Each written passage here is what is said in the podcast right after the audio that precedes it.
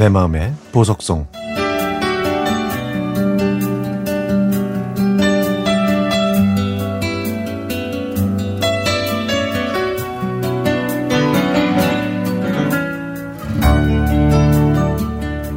고등학교를 졸업한 저는 대학 진학을 포기하고 취직을 했습니다. 회사에 다니면서 상사의 권유와 배려로 야간 대학을 다니게 됐고 그곳에서 한 살 연하인 지금의 남편을 만났습니다. 그땐 뭐가 그리 좋았는지 제가 한눈에 반했죠.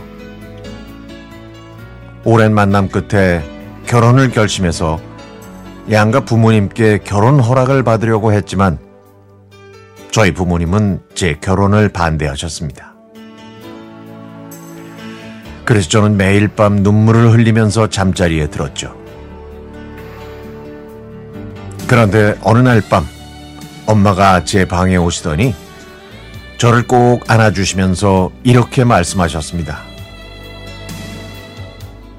네가 좋으면 결혼해. 용기를 얻은 저는 아빠를 계속 설득해서 어렵게 어렵게 결혼 허락을 받았습니다. 결혼한 지 1년 만에 첫째 딸을 얻었지만 그 다음 두 번의 유산을 겪은 후에 어렵게 아들을 임신하게 됐는데요. 둘째는 태아의 단동맥과 발달이 주수에 비해 늦다는 소식을 들었습니다. 그래서 인천과 서울에 있는 병원을 옮겨 다니며 산전 검사를 받았지만 병원에 갈 때마다 걱정을 하나로 안고 돌아올 수밖에 없었죠. 출산을 며칠 앞두고 아이가 거꾸로 있다고 해서 운동도 열심히 했지만 아이는 제자리를 잡지 못해 결국 수술을 해야만 했습니다. 드디어 수술하는 날 의사는 저를 안심시키면서 하반신만 마취한 제 다리를 꼭 잡았습니다. 마취하고 수술을 시작한 지 얼마 되지 않아 아기가 태어났는데 울음소리가 왠지 좀 작더군요. 의사는 아이가 생각보다 많이 작다고 하면서 저에게 아이를 안 보여주고 신생아 케어실로 데려갔습니다. 그리고 잠시 후 신랑한테 연락이 왔죠. 아기의 호흡이 온전치 않아서 큰 병원으로 옮겨야 한다고. 그래서 아기는 일산에 있는 큰 병원의 신생아 중환자실로 옮겼습니다.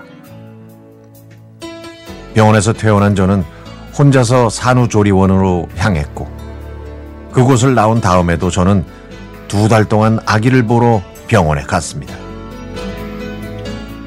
면회 시간은 오후 12시였고 아기를 볼 수 있는 시간은 고작 30분밖에 안 됐죠. 그 30분 동안 저는 아기 이름을 부르면서 기도했지만 아기는 크고 작은 경련을 계속해서 일으키는 바람에 퇴원은 조금씩 미뤄졌습니다. 결국 아기는 두 달이 지나서 집에 올 수 있었지만 그 후에도 두세 번 더 병원에 입원을 해야만 했습니다. 저는 아기가 안쓰럽고 미안했지만 또 한편으로는 미웠습니다. 그래서 아기에게 정이 가지 않았지만 아빠는 둘째에게 사랑을 더 많이 주라고 하셨죠. 시간이 흘러 그렇게 병원을 자주 다녔던 아이는 어느새 7살이 됐습니다.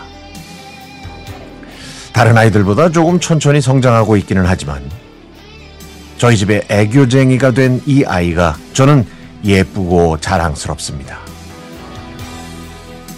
앞으로 갈 길이 더 멀지만 지금까지 잘 이겨낸 것처럼 잘 극복해낼 거라고 믿습니다.